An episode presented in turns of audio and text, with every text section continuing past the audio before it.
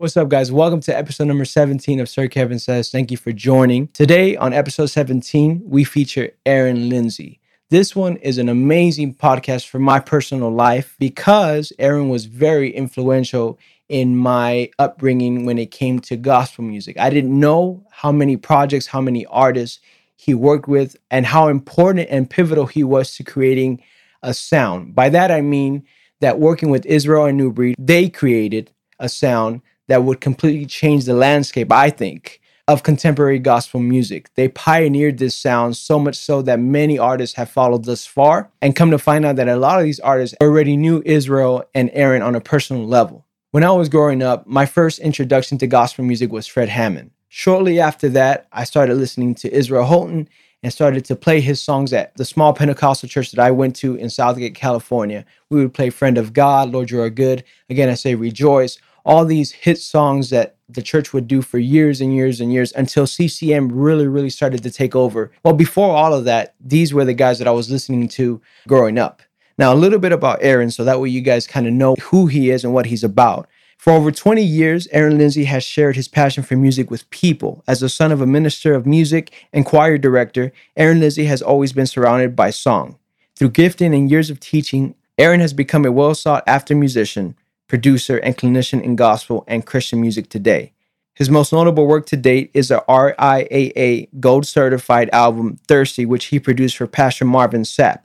After an unprecedented 105 weeks in the Billboard Top 10, this project has broken numerous number one Billboard gospel and number one radio marks. The hit song Never Would Have Made It set a new record for the longest running single in the history of the R&R charts. As a multiple stellar Dove and Grammy Award winner and recipient of the 2005 Soul Train Gospel Album of the Year award, Aaron's accomplishments have been acknowledged and respected among his peers and avid music listeners internationally. Writing and producing for artists such as Marvin Sapp, Israel Houghton, Byron Cage, Alvin Slaughter, Risen, Dana Cadell, CeCe Winans, Yolanda Adams, and Martha Munizzi, Bishop T.D. Jakes, Disney's Alyson Stoner, Fred Hammond, Mary Alessi, Micah Stampley, Lakewood Church featuring the Houston Symphony Orchestra, Joann Rosario, Karen Clark Sheard, and Dwayne Woods, to name a few. Aaron is a six time Grammy Award winner.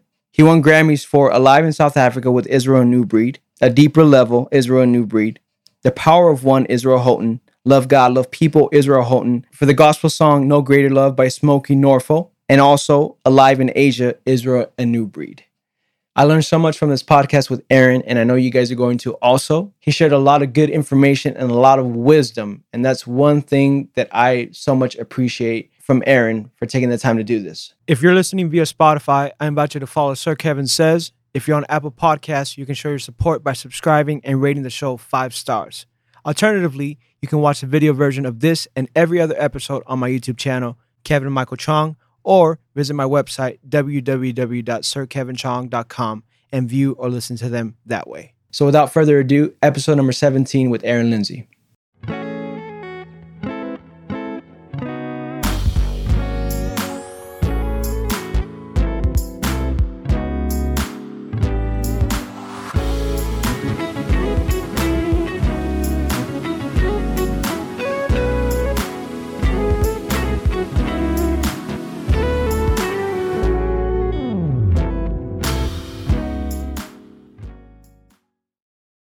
Welcome to episode number 17 of Sir Kevin Says. Today I am with Aaron Lindsey. What's up, man? Aaron, how you doing, brother? I'm really good. I'm really good. Glad how was the drive over here, man?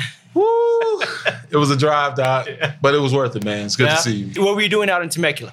So we had a songwriting retreat in Temecula. So the church that I serve at, we have a great, I mean, amazingly talented. It's almost embarrassing what the Lord has blessed us with, you know, the talent. But uh, there's a, a, worship leader named, he's an art, artist as well, named Leon Timbo. He's an incredible singer, worship leader. And uh, Tanya DeCure and Revel Day, Revel Day, um, Marquet Fairley. There's just like this amazing, all these people are experts in their field, and we all kind of come together and serve the Lord at Fellowship Monrovia mm-hmm. under our pastor, Pastor Albert Tate And so we went down there to just kind of write some songs for an album. And we were there for two days. And man, we in two days we wrote uh, 13 songs. 13 songs completely. 13. They're all, they're all, Well, most of them were most of them are complete, but some of them maybe have a bridge that it needs, or maybe a second verse. But like the essence of the song is Yeah. there, and I mean, we literally flushed them out. So it was really good, man. We had a great time. But I am, you know, when I tell you that was a drive, down, that was because I live in the other valley. right, So, right, yeah. right. Yeah, no, but I it's didn't- cool, man. It's great. You know, I, I wake up every day and I'm just blessed that I can do what I do. Yeah. You know, because some people are driving two, three hours to go work at a refinery. Right. So the right. fact that the Lord allows me to do what I love to do, that I've been blessed to do that, man, I can't complain. I'd rather be tired because I'm driving from doing what I love. You know what Uh-huh. I mean? That's good. That's yeah, good. that's what's up. Tell us a little bit about your upbringing, Aaron. Where were you born? Uh, when did you find out that music was your passion? You wanted to produce music and work with these artists. Tell us a little bit about that. Well, I was born in Ohio, so I'm I'm from a rural city in, outside of Cleveland called Elyria. Most people are like Elyria? I never heard of that. It sounds more like a disease than a city. Got that Elyria, doc? Pray for me. Pray for me. Uh, but but no, it's a great. It's a small town that had a lot of factories during the uh, auto industry, the boom and the steel mill factories, uh, right outside of Cleveland, Ohio, about thirty or so minutes outside of Cleveland.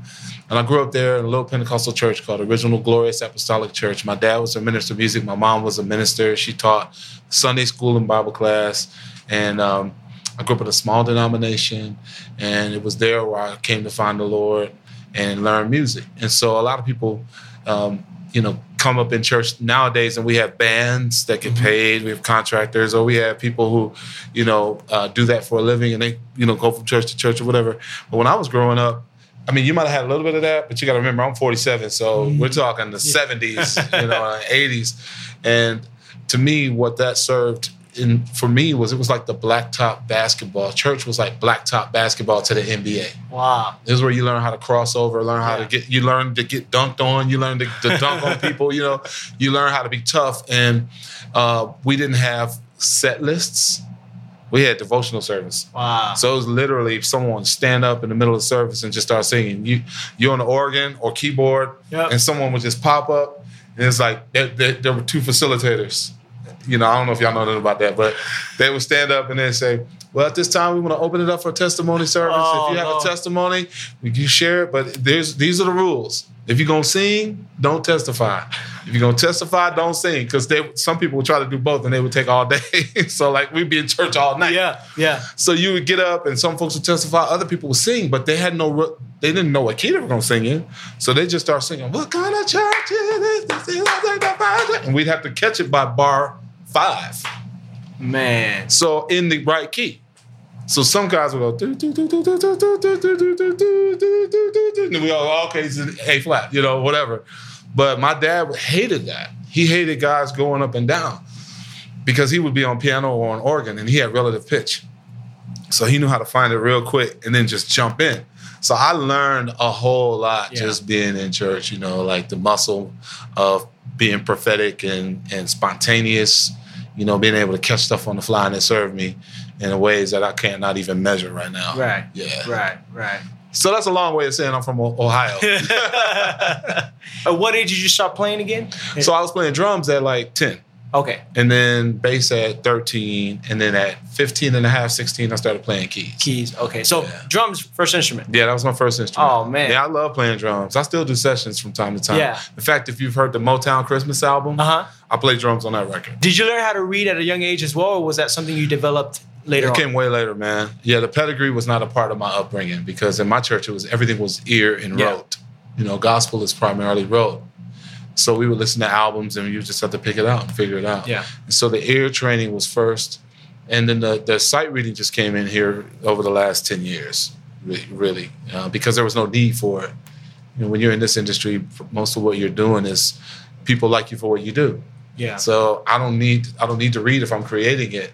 I can That's hire good. somebody to write it. you Yeah, know? that's So- good. So That's it came a lot later, but Yeah. thank God it came because it's, it's helpful out here in LA. Yeah. because you might not work if you don't know how to Yeah, read. that's good. That's good. You've been exposed to some of the biggest gospel names in the world. Yes, How did that opportunity come about? man. I have to say it was providence, or you know, just it was out of my control. My dad was a is was a profound musician in that small church, and uh, so he got a chance to travel a lot. And when he would travel, he would encounter groups. So my dad had experiences with like the Hawkins family, the legendary Hawkins family, and they actually wanted him to go on the road with them. This was when he was younger and he had me. I was young, I was a baby. And he made a decision to not go to work, to stay home, not go on the road, to stay home and raise his family. And uh, so as a result, he built this great choir, and that choir would travel and they would encounter other large groups. So then, being a minister of music, he would bring those groups to our little church, this tiny church mm. that barely held 150, 200 people. And so, the very first, uh, one of the first out of town engagements for commissioned was at my at my church in Ohio, outside Detroit, because they're from Detroit. So, yeah. anyway, um, by meeting Fred uh, Hammond that way, I was a kid in the church you know, I, I was, wasn't even, I wasn't old enough to travel or do anything, but I met him then. So that relationship just kept fostering. And, yeah. and then before you knew it, I knew Fred and I got on the road with Fred, met Yolanda Adams in Detroit for with Young Arts for Christ. So I got a chance to work with her. And it's just like before you knew it, the little organization that I was a part of yeah. was also connected to the PAW. And they had these massive conventions. And if you were talented and gifted, you would get a chance to play. Mm. And so I was able to play. And when you get on that platform, then you get to meet other people. I met Hezekiah Walker and all those yeah. those big people in gospel in those those seasons. So my life is just it really reads like Forrest Gump. Because one of my godmothers, and when I tell these stories, it almost sounds too good to be true. It sounds fictitious. One of my godmothers um, was a radio person in, okay. in my little town. And so they had bandwidth all the way to Cleveland. But acts that would play in Cleveland would be able to play in my town because it was far enough away from Cleveland it didn't draw from their crowd. So on their way to Detroit, they would stop at in our city and wow. do concerts right there, yeah. make a little check, and then go on up to Detroit. Yeah. And so I got to meet a lot of people that way. And um, then when the Gospel Music Workshop of America conventions uh, were going on, I would go with certain groups that I was with. And because my aunt was a part of the Gospel Announcers Guild, she'd be there, or my godmother, she'd she'd be there. She's introducing me to all the big wigs and all the mm, artists and everything. Man. So it literally was unfair how yeah. God set me up for this. You know all I mean? the opportunities. oh my gosh, it's unfair. It's yeah. unrealistic too. So when people say I want to do what you do, I'm like, you had to literally have been born in my house, go to my church, get my whippings. You know what I'm saying? like, deal. You had to do. You had to literally live my life to have that happen because it's totally like you can't plan that. Yeah. Yeah. You can't plan that. One of my favorite intros, I don't know if you arranged it or not, but this is, uh, I, I don't even know what year this is. This, I think it's uh, Fred playing like a Ken Smith. Uh, yeah, yeah, Ken Smith. Yeah. Ken Smith, and it's "Let the Praise Begin" intro, and it's with Marvin McQuitty. It's Darius Fanches, oh, and it's like one of my favorite. It's like it's a six eight intro. Yeah, yeah, yeah. How did you guys come up with that? Because it's like one of the widely known intros for gospel Yeah, yeah. So, you know, me and Noel and Fred and the band were sitting in the room, and I've always done that kind. That's my favorite.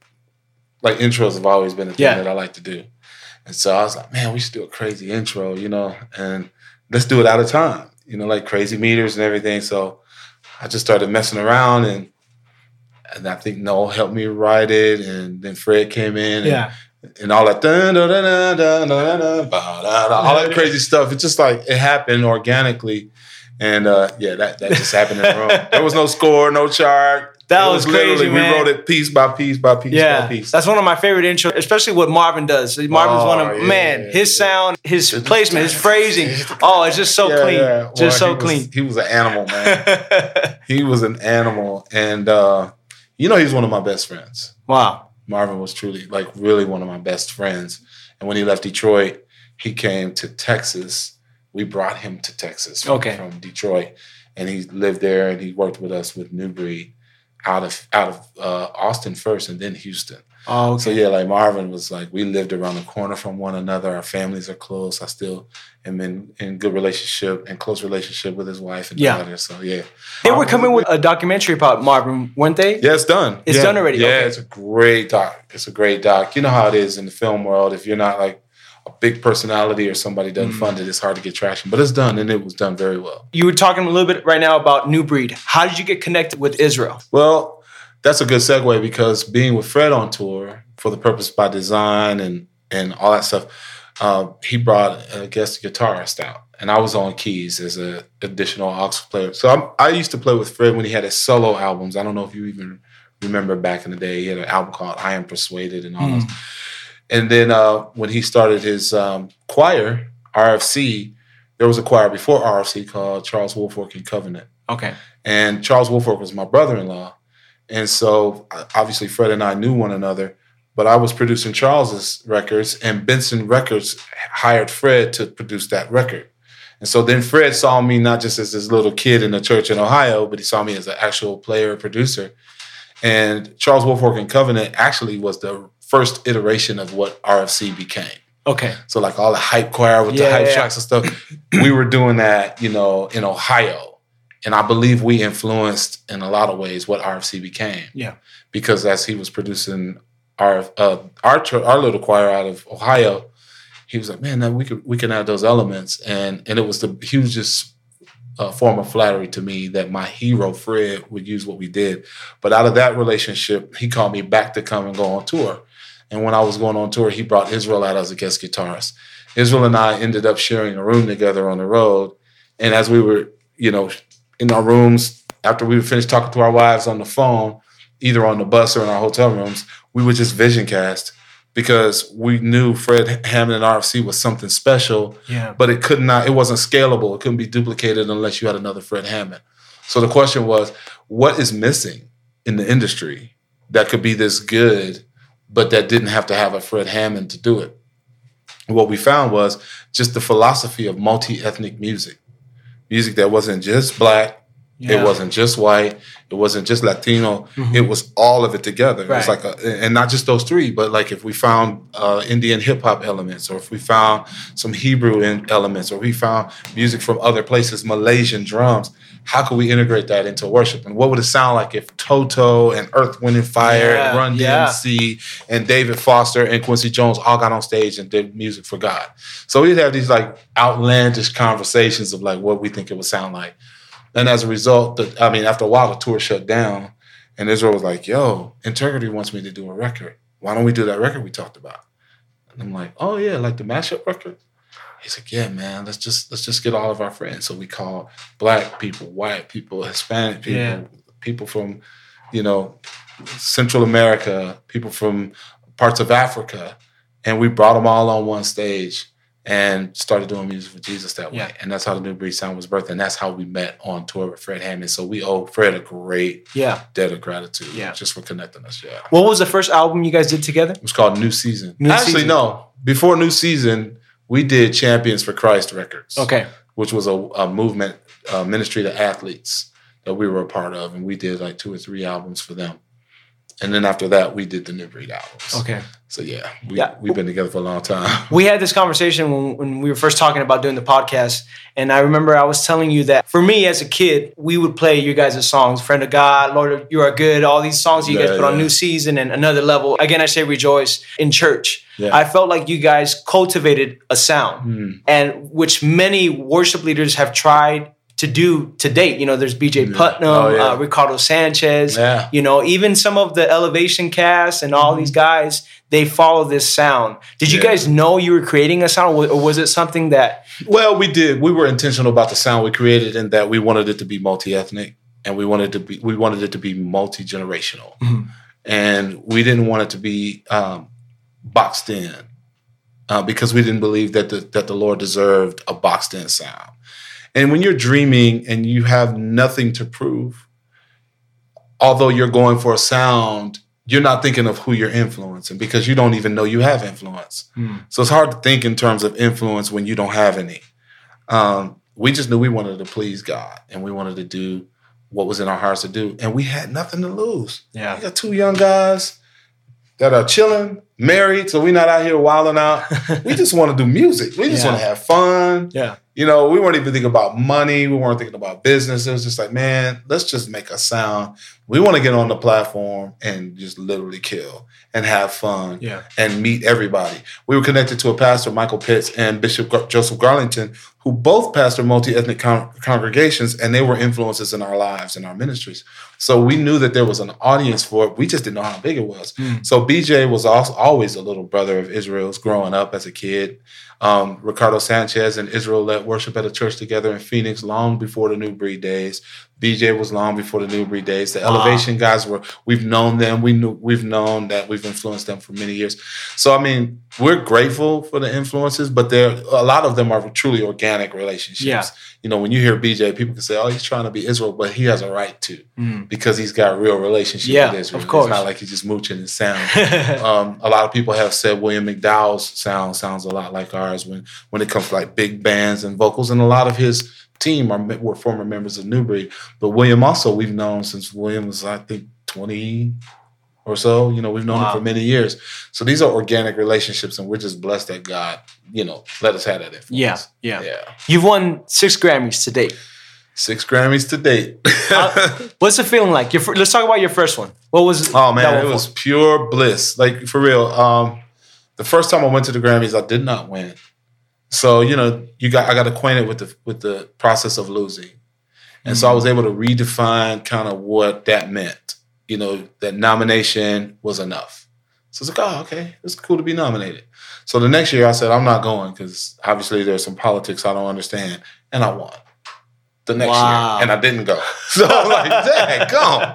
I had my tux the first year I was all ready. The second year I didn't go and we win. So the Lord got me together real quick. Was like, man, don't don't try to size it up. Just enjoy it, and to be nominated is enough. So for me to be have to to have six is just really amazing. Yeah. And to have one as a songwriter, which is my favorite Yeah. one, because as a producer, you win on the merit of your work, but also somewhat on the popularity of the artist, right? Mm, right. or the politics of the artist's name. And Israel has a very powerful name in the industry, and I'm blessed to be connected in that way. Yeah.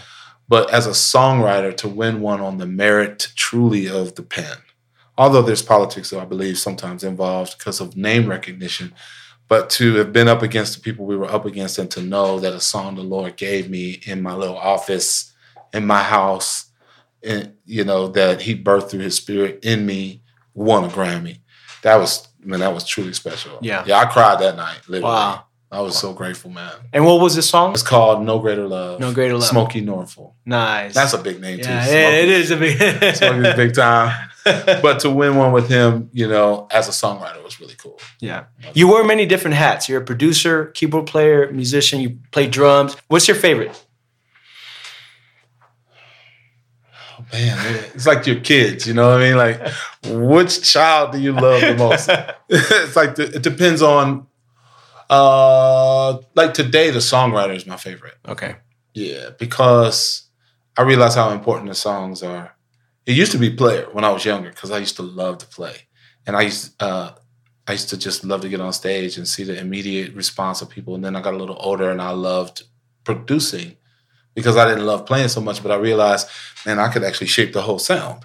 So I loved producing even though I was playing. Mm. And then I started loving producing and not playing because I can get more production done if I'm not tied to the keyboard. I can go between the vocals and the band and the horns and the strings and I can move around. Um, and now I'm a lot more active in songwriting. Yeah. And I actually like that right now. Then this season, as a Yeah. 47 year old man who just did the aging app on his phone, and I realized I'm gonna look like an old crackhead from, from Watts by the time I get 70, if that app is right, I rebuke that in the name of Jesus. I'm not looking like that. But uh, no, this season now, I think the songwriter is, is what I like. Yeah. I really enjoy that. Okay. You pastor at a church here in California. I do. When did you step into that role? So I've been a preacher since I was 16. So in my little apostolic church, I used to preach and travel as a young evangelist. And, you know, back then my preaching style was I'll read a scripture, I'll give you three points and I'm gonna fuss at you and then I'm gonna close. I'm gonna, I'm gonna hoop end, you know, and then I'm gonna pray for people, lay hands on everybody. Yeah. But then um, I stepped away from that and started becoming more of a producer. And as a producer, I realized I was literally pastoring and shepherding records, Mm. shepherding groups, shepherding artists. So I was a marketplace pastor in studios praying with artists, my wife and I teaming up to help folk. And then this passion got reignited in me about 10 years ago. that man, listen, there's something here. Yeah. God wants to God wants to use not just what's in your hands, but what's in your head and what's in your mouth and in your spirit to help people. About 10 years ago, I began to reinvestigate that in my heart. And uh, I was an associate pastor out here where I was preaching every Sunday Okay. uh, for about a year. And then the Lord told us, my wife and I, that we have to plant a church.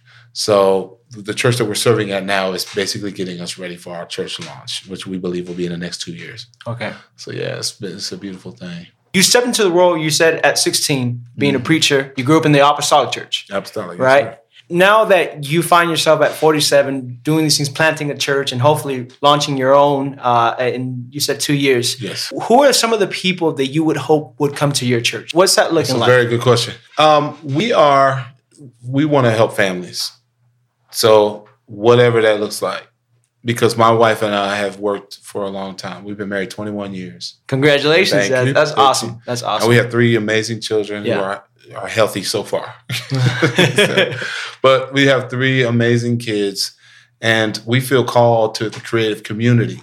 So we lived in Houston, and when we lived in Houston, we felt this drive and this call to galvanize a creative group of people Mhm. around the gospel and and help them and influence them to become successful, not just in their careers, but in life Okay. outside their instrument. Because I found that a lot of people that are extremely talented, they have high highs and low lows. So while they're on stage, they're like kicking it. I mean, they're singing great, things are going great, or while they're playing, it, it's it's wonderful. Yeah. But then they would come off the platform and they could not sustain the energy Mm. that was on the platform, the feeling. And some of them hadn't cultivated a relationship with the Lord well enough to know that you can only get that in his presence and you don't have to be in the presence of people Mm. to have God's That- presence. that's good. so we had to really, we, we feel a calling to teach people how to live above their gift and still be sons and daughters and find enough value and passion in being a son and daughter. Yeah. So that's one group. Uh, we feel called to people who are creatives that aren't necessarily stage creatives. Because I have long since argued that just because you're in the back of the building in a booth, moving a board or console that has elect has buttons and sliders, that's no different than the buttons and sliders on a motif. And if I'm on stage playing and you're in the booth mixing, and what you're mixing doesn't sound good, I'm not gonna sound good. That's good. So you're as much of a musician as I am. Yeah. Because they won't hear anything until it passes through your hands first. so you got to be musical. Yeah. So that guy back there is a musician. The lighting guy is a, is a creative because they're shaping the way it feels visually. You know, the people that are running ProPresenter on the screens got to Yep. be gifted and anointed. And when all of those things come into synergy and we're moving together in unity, then it brings glory to God in that way. And I feel like I, we're called to minister to those people too, not just the luminaries, not just the visible people, but the people in the background. They, um, and teach the luminaries and even the background singers that are visible the power of invisibility Hmm. because it's not like I'm sure this beautiful room that we're sitting in, it, it looks so great, but it was probably recently done because the paint looks fresh, Yeah. doors look new, the carpet looks new, everything about this, the, the, the crown molding, the shutters, everything looks really fresh. Um, and if they ever decide to change the room, they could change the room, but the last thing they probably would need to change is the wires. Hmm. The wires are never seen though. Nobody ever sees that. You Yeah. could change the fixture that everybody sees, but the wires will, will stay there. That's good. And so a lot of people feel like, oh man, I want to be a fixture. I want people to see me. I want to be visible. I want to be whatever. I want to be viewed. I'm like, dude, yeah, you could be viewed until you're out of style. Hmm. But guess what's going to be here forever? Yeah. Those those wires. Yeah. So I've learned even as a producer, like the value of being hidden, the value of not necessarily being on the front of the cover, but I'm able to really glorify God for a long time, even past artists' seasons. So some of my artists that I've worked with, their season of being visible has is starting to wane, or they're in the sunset of their career, but I'm still able to continue to work because I feel like I'm a wire. Like Yeah. nobody knows who I am. They don't care as long as it sounds good, right? I don't have to be cute. I don't have to show up at 6 a.m. and do interviews. As long as my music sounds right, then I'm, I have value. And so, trying to teach people that it's not just about being seen; it's about being valuable Hmm. and making sure that the power source, which Yeah. is the Holy Spirit, That's is good. able to flow through me consistently. Because the only time you change the wires is if there's a short. Hmm. And sometimes our life will short out. And that's where you see people getting in trouble. So, you know, staying healthy, staying coated, staying covered in the presence of God. And so, you know, I Yeah. can go on and on. No, that's days. Good. That's good. preach, but you know, that's literally what it is. And so those are the people we feel called to pastor um, and to help. So, man, Yeah. keep us lifted, up yeah. Keep us lifted. Who are some of the folks today that continue to inspire you? My peers continue to inspire me. Um, Warren Campbell inspires me Hmm. every time we get together uh, because Warren is a pastor and he's a producer and he's a friend. And we sit and we talk about life. Um, almost all of my friends are senior pastors, my real friends, like the guys I really hang out with. And the one, and then I have a lot of really close brothers that you would never know that really inspire me because every day they go home, they put their time in with their families, and then they go out and they do what they're called to do. So uh, I'm inspired in this season by people who are really trying to make a difference. Yeah. Not just in the world, but in their home. I think it was Mother Teresa that said, if you want to change the world, start with your family. That's good. I had a friend who said, if you want to start, if you want to change the world, start in your bedroom. Hmm. Because if you can't bring order to the chaos in your bedroom, how are you gonna bring order to the chaos outside your home? Yeah. Look around you. If you can't manage this, then how do you think you can be able to manage lives? Yeah. You know, so I'm I'm just challenged by that now. It's like look, I, I respect people that are handling their business. Yeah. You know, and, just really trying to to do the things that God called them to do. Yeah. For real. and produce good records. Yeah. You know? Adam Blackstone inspires me. oh man. Yeah. Adam is my little Incredible. brother, man, and I love his work ethic. I love that Adam is unash- unapologetically a believer, but he's able to shine in the dark places. Hmm. And I feel like until you're until you're able to be comfortable in who you are in God in uncomfortable places, you're not ready to lead. Hmm. Because Jesus was not of this world. He wasn't from here. Everything about this world was different than where he's from. He was a king there. He came here to serve. He washed feet here. He walked on gold there. He was the light there. They tried to snuff the light out here. So Jesus came here and he was uniquely himself. And he didn't he didn't shame himself. He didn't dumb himself down. He didn't shrink back. He was fully comfortable in his skin all the way up until even at the cross. Yeah. And so Jesus is my primary example of that. And so I look at Adam and other friends of mine. Natural, Johnny Nahara inspires me. That's my little brother too. I remember Natural was part of New Breed for a long time. I don't Yeah. know if you know that. I no, I didn't. I didn't. Know Natural used to he used to share my hotel room and, and watch me producing records that. till three in the morning. You know, as he wasn't even an MD, he's just a dope musician playing for. I think he had been playing for Usher. Buddy Strong, who's now with Dave Matthews Band, is another one of the guys that was with New Breed for years. He's one of my mentees, and now he's Dave Matthews Band. Yeah, You know, yeah. he's killing the game. Man. So those guys inspire me. Watching them is is an inspiration. yeah, that's good. That's Teddy Campbell inspires Teddy's great, man. Teddy's awesome. Teddy's awesome, man, dude. He inspires me. And then he'll sit behind that kit and smash Oh, you. Yeah. Like, oh my yeah. God. Still, man, still Yeah, doing it. you know. I make him. I make him sound like he's really old, but he's not. No, I he's mean, not. He's not. He's talking to me. Uh, Nisan Stewart yeah. inspires me. And we did a thing. I have a thing called Presence Night, LA. And we do these worship nights. Mm. And we did one on Memorial Day. And it's been a long time since I played with Nisan. And that boy got on that kit behind me. Dude, I was like, for real? It was the less, the least stress I've experienced with a drummer in a long time. I didn't even think about it. It was just like I was able to fully lead. I didn't have to look back one time. Wow. He was on it. So yeah, I, I mean, I'm like a, I'm a drummer fan. Dude. Oh, yeah. I love good drummers. Yeah. I mean, you've worked with some of the best in the world. Calvin Rodgers, being one of- Calvin, Mountain. yes, you know. Chris Coleman, Yeah. And a lot of people, you know, know Chris Coleman from the New Breed video, Of course. with the camera over here. You know, Yeah. Yeah. people thought we literally sped up the video because he was Wow. moving so fast. It was Yeah. like, did y'all speed that up? No, that No, that's really that's the way he plays, man. He He's plays like incredible. that. And he was in Atlanta.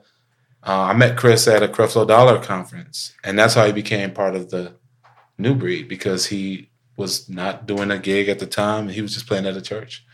And so I was like, "Hey, man, come come try out for New Breed." And I brought him out, and man, I had no idea he would become the one of the world's greatest, best drummers. Yeah. You know, as far as tech uh, technician. Yeah. So yeah, I've been blessed to wo- play with some great drummers.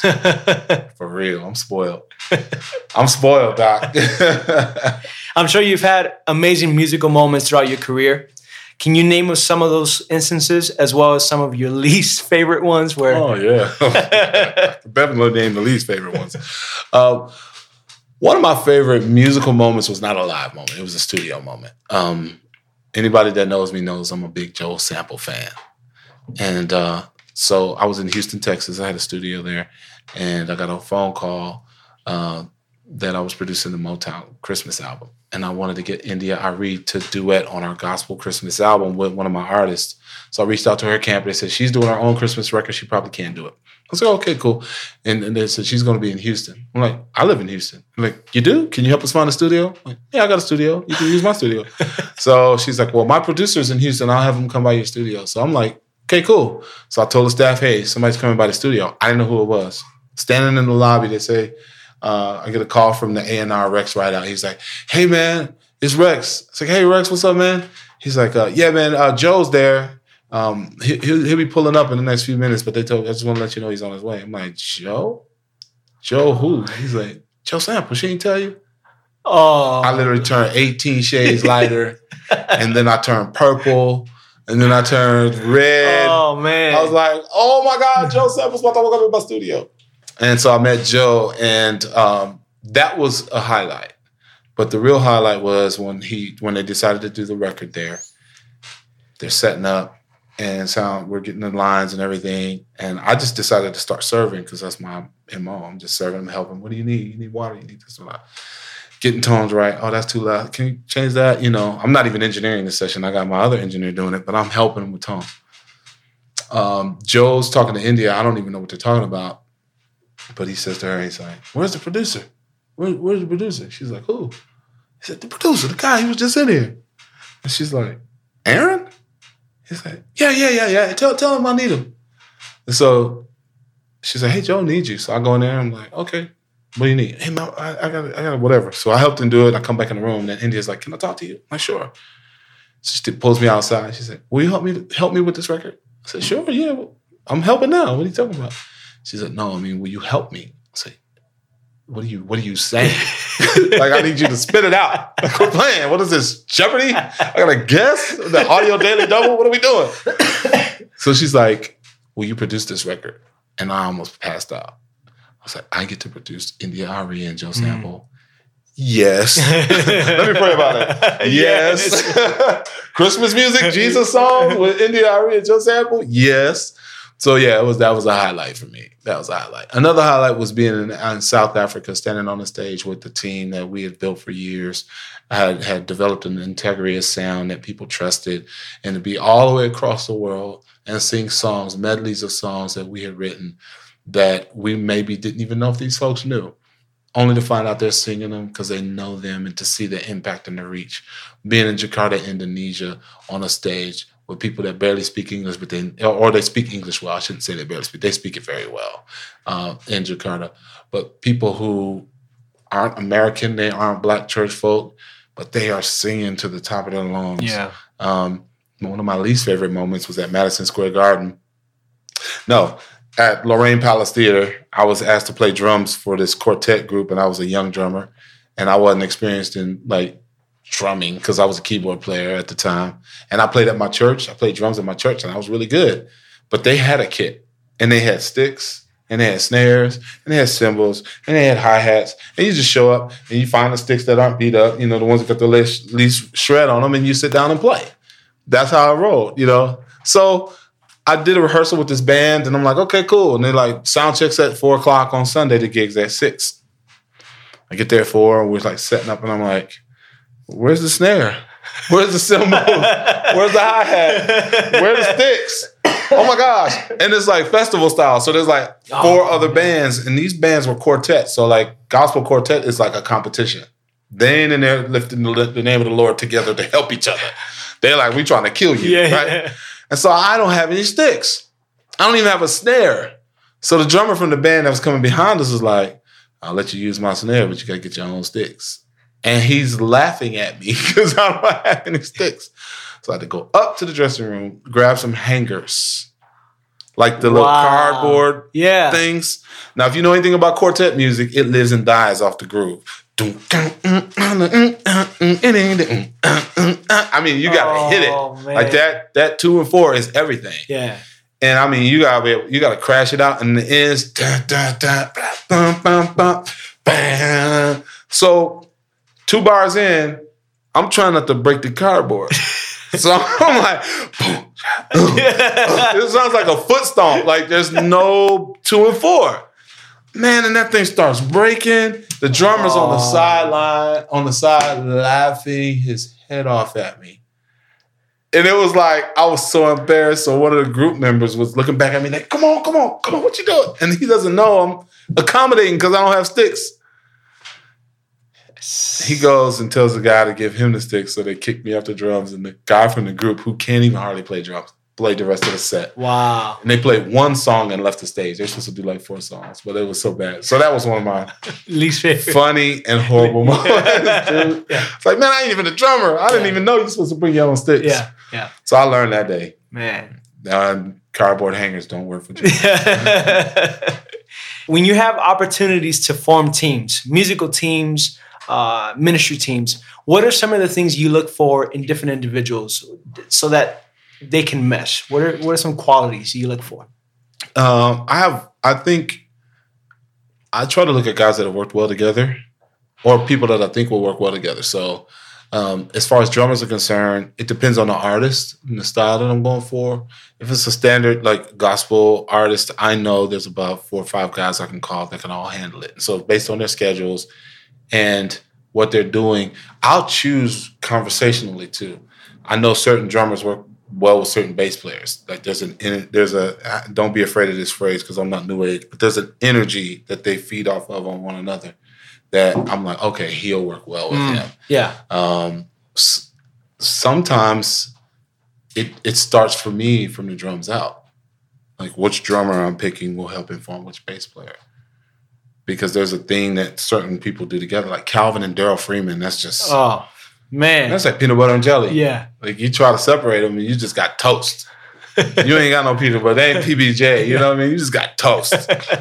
And toast is cool, but that ain't PBJ. Yeah, you know what yeah, I mean? yeah. So it ain't gonna stick together. You know. So that's kind of that informs it. I always start from the kit out, and I start from the song, like the song. So on a lot of albums that I do in the studio, I'll have multiple people. So I'll have different drummers based on the style of the song. Yeah. So I'll call this drummer for that, this drummer for that. Um, and then based on who's playing drums and the song, I'll determine which bass player. Oh no, Tommy Sims will really kill with this guy. Or this is a Daryl song, or this is a Maurice song, or this is a whoever song, you know. Yeah. So I'll pick it that way. Um, Jacob Lowry, you know, on the CCM stuff. Dan Needham and Jacob played well together. Lester Estelle, I'll have Lester on Yeah. drums. Incredible. depending on who, you know what the song is. It'll either be some key bass thing. I, I do a lot of the bass with Lester. So like if you hear stuff that Lester's playing drums on, a lot of times I'm playing bass. Oh wow. Okay. Uh, so because I, I know how to agree with him. Yeah. But we don't always play together. So it'll be studio. He'll send me his tracks, right. and I'll send him a key bass track. And then once he sends me his tracks, then I'll stack it up. Yeah. Get my Joe Smith on. Yeah. My fake, my fake, my poor Joe man's Smith. Joe Smith. He was incredible too, Oh, man. Man, what a bass player and drummer. I mean, I think a lot of people didn't know he was a drummer as well. Like they just saw him on bass. I'm like, no. Drummer first, man. Yeah. Oh man, Joel influenced all the people we love. Yeah. Like the Joel, I, I'll never forget. I was a kid. My dad was like, "It's the same guy on the drums and the bass." I'm like, "No, Dad, he can't do it. It's humanly impossible." You know, I didn't know it was about studio overdubs, and that guy would play the drums live, and then they would take him in the studio, and he would replay the bass. Wow. Whoever man. played live, I'm like, I hope their egos in check. Yeah. I hope they got paid because they sure ain't getting no credit. Joel kicked them off. man. Yeah, so I play bass on some stuff too. Yeah. It's really fun. I'm sure as a leader, you've faced instances where some people that you met along the way were clashing. Let's say, Mhm. let's put in those instances, right? How do you deal with those personalities? I think um, I've always had a relational leadership component to myself that makes people feel comfortable and they trust me. You know, uh, I've been blessed with that. So I've been able to navigate difficult scenarios uh, through the help of God um, by getting people to trust me enough that they can walk through whatever this is, and I'll create a space of safety so that neither party ends up injuring the other Mm. and both parties trust me to help lead it. Um, that's one thing. The other thing is I have a very decent knack uh, when it comes to pairing up people, personalities. In fact, my wife gets on me because I'm like a I'm like a matchmaker. I can, I can always hook couples up too. You know, like people that I can't tell you how many people I've introduced to their wives for real Wow. and vice versa, their husbands. Because God has given me a gift of building teams and putting teams together and the right kind of people. Um, I see the book Good to Great over there, and um, Good to Great is, is is one of the books that helped me learn uh, another book called uh, Five Temptations of a Team or Five Dysfunctions of a Team. Hmm. But the concept of getting the right people on the bus, and then not just the right people on the bus, but the right people in the right seats on the bus. Mm. So you might have the right people on the bus, but who do you have paired up sitting next to each other on the bus? And that's a that's a skill that I think if you can master that, yeah. then you'll be re- you can lead well. Yeah. Um, because the course and quality of your life and your projects will be determined by how well you handle things that you didn't see coming, how well you manage people, how well you manage teams. Zig Ziglar, John Maxwell, they do great jobs of teaching about organizational leadership and team leadership. Now I'm not the best at it, but I've read enough about it where I know how to like kind of manage and navigate teams. Yeah. And Yeah. my dad was such a great leader that I was able to watch him do it for so many years. Yeah. You know, with no trauma, no problems. So I kind of just picked it up by watching my dad. Yeah. You know, he's a G. Yeah. Gangster with He's so smooth. Before you know it, you think it's your idea. yeah. Like, you know what? That's what I, I knew I was supposed to go sell all my stuff. And you know, yeah. Yeah. Yeah. yeah. Yeah, that's good, man. That's good. I'm sure there's been times and moments as well where you've wanted to throw in the towel. Mhm. How do you overcome those hurdles? Those those moments of maybe defeat, fear, anxiety. How do you overcome that? Man, it's a um. You you wake you wake up every day and choose to put your feet one in front of the other. I have about forty verses of scripture that I can give you right now, but none of that matters if you don't put your if you don't move your feet, because your faith is not in your feelings. Your faith is in your feet. Mm, You don't always feel faith, but faith is not rooted in your feelings. Right. So if you believe that you're supposed to be doing something, you can feel it all day. You can feel faith filled. But if you don't move, that's not faith. If your faith is in your feet, mm, it's what you do. And so when you wake up in the morning, the Bible says the just will live by faith. The apostles, the disciples asked Jesus, What must we do to work the works of God? Your work is to believe on the one he sent. So if God tells if God tells me I'm supposed to do something, mm. There will be days when my feelings will lead and I'm like, I don't feel like it. I can tell you in the last 48 to 72 hours, I have felt like, man, I ain't pastoring. I'm not planting no church. Heck no. and thank God heck comes out every time and not the devil's words. Because you just feel overwhelmed, you know, and and that's a reality. But that tension of living between faith and feelings is ger- is germane to the human condition, which is why the Bible is rich with evidence and experiences and stories of people having to overcome their feelings in order to move forward. I don't feel married all the time. I don't feel like a producer all the time. It doesn't mean I'm not. Uh, I just wake up in the morning, slide into my studio, and do what I have to do. There's a great book called The War of Art by Steven Pressfield. Amazing book. And what he talks about, instead of the art of war, it's the war of art. I don't know if you're familiar with it, but he says creativity uh, doesn't strike per se all the time, consistently, but you can force yourself to be creative every day Yeah. even if you barely create anything. I don't know if you saw on Instagram, I did a uh, song challenge. Yeah, you did. it, Yeah. Because Yeah. I'm like, you're gonna get in there and you're gonna create something, even if it's a hook. Just write it. You might not need it tomorrow, and you don't have to finish. You can always reiterate. You can do another version of it later. Just vomit out what you feel. Just get it out of you. Like we get so bogged down in the perfection and we edit on the fly that, and, and then we do that with life. I'm gonna be a pastor, I'm gonna be a leader, and then we're thinking, I won't be preaching in front of thousands. And then when you can't even, you know, you can't even wake up and think biblically. You're like, oh, I'm not gonna do it anymore. It's like, no, you gotta get up and you gotta get in that word and you gotta pray and believe God that He's gonna send the people to you that you're supposed to have, and then, but you gotta get yourself ready. So when I wanted to quit, uh, so I'll give you a good story and then I'll, I'll let you move on because I don't want to stay here too long. I know you got other questions, but this is passionate to me because I'm passionate about this because I know there's a lot of people that want to quit. I talk to them all the time. But in 2004, I was uh, on the top of the mountain with Israel. We were we had done the Africa record and it was huge. Oh man, one of the best. Alive in Yeah. South Africa is just oh my gosh. So like you know, I we could go anywhere we wanted to. We could we didn't we could invite ourselves anywhere and they'd be like yes, you know, no matter who it was. So we were in that space, and the Lord starts talking to me about producing. Um, because I had children at this time, and I'm like, man, I want to raise my kids. I don't just want to be on the road. And one of my friends who came out on the road, uh, we had Israel and I had done some stuff alone, and then the team met us. And one of the team members came out there and said, "Man, I didn't know little Aaron was walking now." And I was like, "You said what? little Aaron is what?" I missed my son's first steps. Wow. That's when I knew I was like, oh no, big Yeah. fella. I'm not about to no, no, no, no. I'm gonna be a dad. I'm gonna be a dad. I am going to be a dad. I'm going to be a dad. My dad was a dad, and I know how I turned out.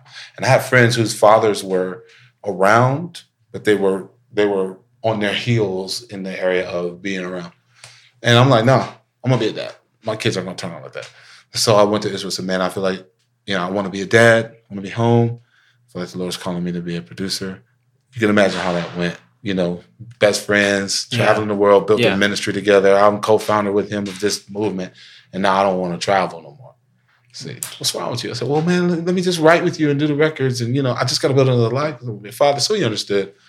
But then I sat down in the reality of that, and I looked at my wife and was like, oh my god, I just walked away from my job. Yeah. Like I was making a lot of money. I'm like, oh Lord, what am I gonna do now? Nobody is, I said these words, nobody's gonna call me to produce. Nobody even knows my name. I'll never, I'll never produce. My wife was like, I curse those words. Don't you say that. Don't put that out there because words are spirit and life. And she was right. I said, I'll take it back. I said, I just don't, I believe. I need the Lord to help my unbelief. And had I made the decision to believe the lie Mhm. and went with my feelings and never got my feet involved, I'd probably be still sitting in that couch in Kingwood, Texas right now, trying to figure out what to do next. Yeah. You know, but thanks be to God that I have a great wife who inspired me and good friends who believed in me. And, you know, people who had already observed my ability to produce based on those records, and a good friend in Israel who still allowed me to be a part of the ministry Yeah. that we built together and continue to produce with him. So, what I would tell anybody that's struggling with their belief, and I said all those stories to say, you will have days where you feel really good about yourself, days you feel really bad about it. But if you allow how life is treating you to determine what you do and how you feel, then you'll be doing good when life's doing you good and doing Mm. bad when life's doing you Right. bad. Right. And then the music will sound like it. Because when you feel bad, the music sounds bad. Hmm. When you feel good, the music sounds good. And you got to learn how to mitigate your feelings and not filter what you do to how you feel. And just accept that life comes with good and bad, but I'm going to choose to Yeah. trust and believe God no matter what's going on. And even in the context, because a lot of times we, we, I'll say it in a biblical context or spiritual context, but even in a business context, there will be days where you can afford to do anything in your business and days where you can't even hardly afford to fill up your own tank of gas. Those things don't not, they don't they don't stop. But you can't allow the current moment to dictate. Don't misdiagnose your entire thing based on the current season you're in. Yeah. Like your business may may just be in a slump. Every business has those cycles. It's like a sine wave. You got times where you're up and times you're down, but momentum is in if you've ever driven down the hill or ridden a bike. When you're coming down that hill, you can get if you decide that you want to hit them brakes, you can. But guess what? You're going to have to pedal like crazy to get back up the next hill because it's coming. Yeah. And so when you feel that nice, beautiful thing, you better start pedaling hard on the way down. When that money starts to, when you see the, the bank account starting to like slow down, pedal, baby. Do as much as you can so that you can come out of that thing and get back up again. So That's good. that's my encouragement. Yeah, to yeah. those guys. That's great, man. That's awesome advice right there. Thank you, man. Yeah. Thank you. Let's talk a little bit about priorities. Some people have told me it's God family and then the church or businesses, whatever. How do you Mm-hmm. prioritize? How's that structure for you? God, me. Because if I'm not healthy, my marriage ain't healthy, my children are healthy, my business is not healthy, how I serve my church is not healthy. So it's God, and then God pours into me. And then that relationship is healthy. And out of that relationship, as a kingdom man, I believe that God pours into me and he and I get in alignment. And as a kingdom man, I am a man on earth operating under God's rule, using his authority to get his things done on the earth. And that goes to my marriage. So now it's my wife. Hmm. So it's God and me, now me and my covenant partner for life. And then my children and my family, because God, before God created the church, He created the family, Right. the very first institution. And so after my family, then is the other things that flow out of us our church family, our extemporaneous relationships, our extended family. Um, and and and my music. So because music is so spiritual, whether you believe in Jesus or Buddha, or whatever you believe in, music is spiritual. And it is the outflow of who you are. I always tell musicians playing is talking. So if you couldn't talk and tell me how you feel, you could play and tell me how you feel. I could tell if you was happy, sad, joyful, whatever about what you play.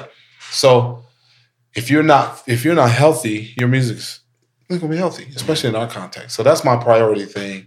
And then uh, the other aspect of priority is where you put your time. So that's how I prioritize categorically, and that's the the empirical structure. But beyond the empirical structure is like where do you put your time? Because time is your money. I mean, your, your time is your life, and so uh, and time is money because how you how you prioritize affects Yeah. how much money you can make, right? Uh, but I prioritize this way. My wife and I have come to terms with the fact that I'll probably never find balance. And that's a big thing because I get that from musicians. How do you find balance? How do you find balance? I probably never will.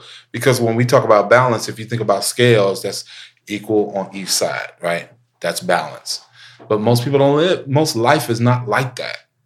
Life rarely gets like that. I don't know about you. Do you seem to be able to have e- No. it don't work like that for Yeah. me. I mean, it may, but what I find most often is it's like this for a while. Work, work, work, work, work, work, work, work, work, no family time. And then no work, no work, no work, no work, no work, Mm. tons of family time. Then church, church, church, church, church, and they need this thing done. And then I my out my uh, artist needs this. I mean, I'm like my scales are like all Yeah. over the place. So I was Yeah. like, you know what, babe, we got to relook. We got to look at this thing differently. And my pastor Scott Jones in Texas told me this. He said, stop thinking about balance and think about rhythm. And when he said rhythm, I was like, oh, I can understand rhythm. I'm a musician. Rhythm is different.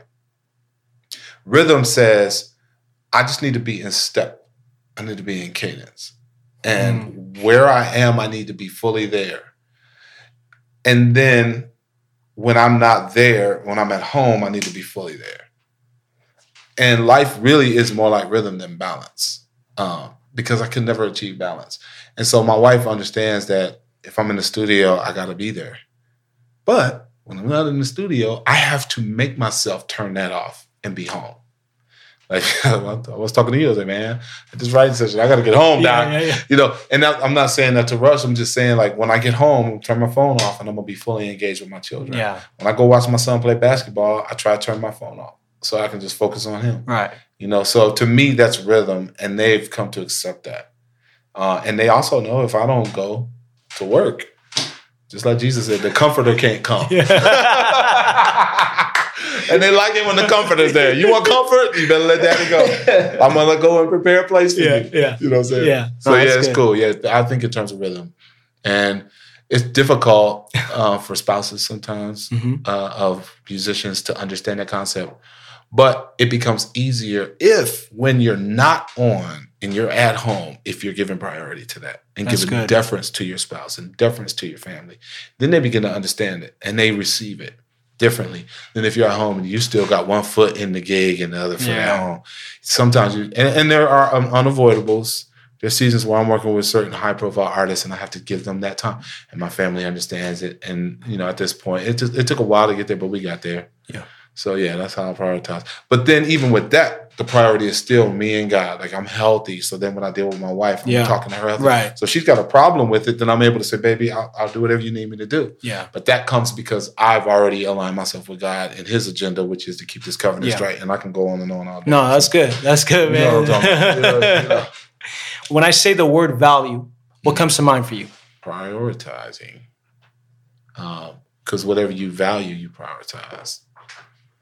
Um, my core values are things that I have to live by. Those are those are my principles. So when I hear value, I'm like, oh, my core values. You know, God, uh, timeliness, the power of invisibility, the power of people, power of relationship, the power of um, connections. You know, uh, the power of of uh, of teams. You know, so those are like values that I that I have Yeah. part of me. So that's what that's what I think about when I hear the word No, that's cool. That's cool with me, man. and a discount. I didn't have to spend too much. It was a good value for me. it was a good value. Aaron, as we're wrapping up, I wanted to ask you, what are some last words of advice that you have for anybody that's going to watch this, going to hear this? What's some things you'd like to say to them as we wrap up? I would tell them to trust trust what's inside of them more than what they see.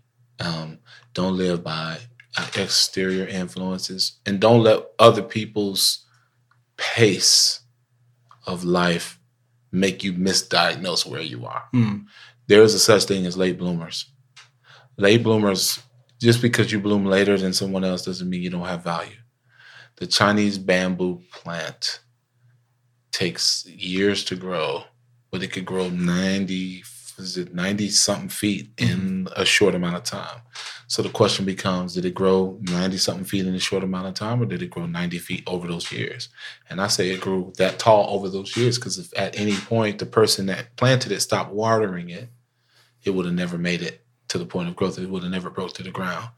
So I would encourage them to water the seed even though they don't see it breaking through the ground That's good. one of the principles in church that we and in, even in life and in business we talk about a seed you know we plant seeds you gotta plant seed plant seed plant seed but a seed will die in the ground if you stop watering it we don't talk a lot about watering your seed and you water it with positive words speaking over it speaking the word of god over it speaking healthy over yourself speaking healthy over your destiny if god is for you don't be against yourself Mm. how in the world can Hmm. you expect to to see anything happen for yourself if you are your primary if you are your primary negative source of information. Wow. self-talk is more influential than anything else because you're with you all the time.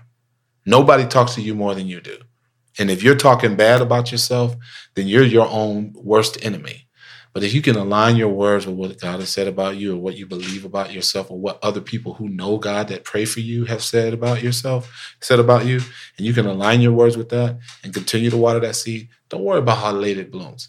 Yeah. It may not even bloom the way you thought it was going to bloom, but either way, you'll see the harvest of years of seed. And I know a lot of people get upset when I present that option that it may not grow 90 feet, it may be a four foot, but that's reality Yeah. because not every person is going to make it to the Grammy stage. Right. I didn't think I was going to make it. I didn't know I could make it. I didn't care. Honestly, I really, I never even saw that as an option for myself. I talked to my wife, man, we married 21 years, and I found out last year that she thought she at some point was going to win a Grammy. She didn't even do music. But she was like, one day mm. I'm going to win a Grammy. For what? You don't even sing, you know? So I'm like, how you going to win a Grammy? But she believed it. So a lot of people believe a lot of stuff. Yeah. I never even believed it. I just did it. I did. Yeah. I did music. I love it. Yeah. I used to tell people, "You're. I'm. I'm playing for free. You're just paying me to get here Yeah. to bring my gear. I would do this for free. Yeah. I love it, and that was my attitude. And when I was bad, and I felt bad, I had encouragers around me. My mom would encourage me. She would tell me, "You're going to be great." My dad would tell me, "You're going to be great." I have friends who would tell me, "You're going to be great. Stop being so hard on yourself." Uh, the other thing I would tell people is to really check your surroundings, because you will be the sum total of the books you read and the people you meet. You'll be the same person in the next 10, 10 years. The only difference is who you meet and what you read. Books will influence you and people will influence That's good. you. right? And Yeah. the Word of God, information, psychology books, healthy stuff that help you understand who you are, especially your identity in Christ, but also understanding the business that you're in, being sharp about that. Those those will change who you are. Yeah. And so um, those are my two encouragements. Check your surroundings, check what you're reading, what you're ingesting, what you're taking in. If you can binge Netflix, if you can watch Game of Thrones, if you can spend all that, which I do, if you can do spend all that time doing those things, then you can find a way to write some songs and get some productions done and get some valuable things Yeah. accomplished. And maybe they don't make it on the top of the charts, but there will be a record in the earth that you existed. That's good. You were here. Yeah. And if you sit on your gift and the thing that God gave you, and you're sticking your face in the your finger in the face of God, saying you you messed up, you picked Mm. wrong, you didn't make me right, you didn't you didn't give me enough. So we got to store what we have. So those would be the things that I would tell them. Like, man, just trust and believe that God has a plan for your life. Before He knew you, He He knew who you were going to be and what you were going to do for Him, and He has a divine strategy that is laid out before you even got here. That's good. And if you walk in his truth, not your own truth, and a lot of times our our passion will try to drive God's timeline. But our with our timeline, but our timeline doesn't influence God's timing. Yeah. God has a timing for everything, and just because you want to know who are you, when did you, where were you when I created the world? You got to hear him talking to you know to, to, to, to, to the prophet saying, who, where were you when I created, you know, we, we think we know, but God knows best. And a lot of times the reason things are delayed is because we're not ready for it yet. We think we are, but he knows more about us than we do about ourselves. So That's good. be patient, man, and Yeah. trust the Lord. So Aaron you know, I'm Lindsey. a preacher. I can go all day on that, guy. I'm an encourager, man. No, that's great, man. Thank you for having me, man. Thank you, Aaron. I really appreciate it, man. I know you, you you, came out from far to do this, so Nah, thank you so much. When I saw that hair at the wedding, I was like, I gotta do it, man. He's anointed. Look at that, look at that hair. I'm jealous. I ain't up here. I got more hair on my chest than on my head. Jesus. I appreciate you, man. Aaron Thanks, Lindsey, Kevin. thank you so much for your time, man. Appreciate it. This is episode 17 with Aaron Lindsey. Man, Blessings. incredible. Thank you so much. Thank you, man. All right. Appreciate it. Welcome back. Thank you for checking out episode number 17 with Aaron Lindsey. Have a great week.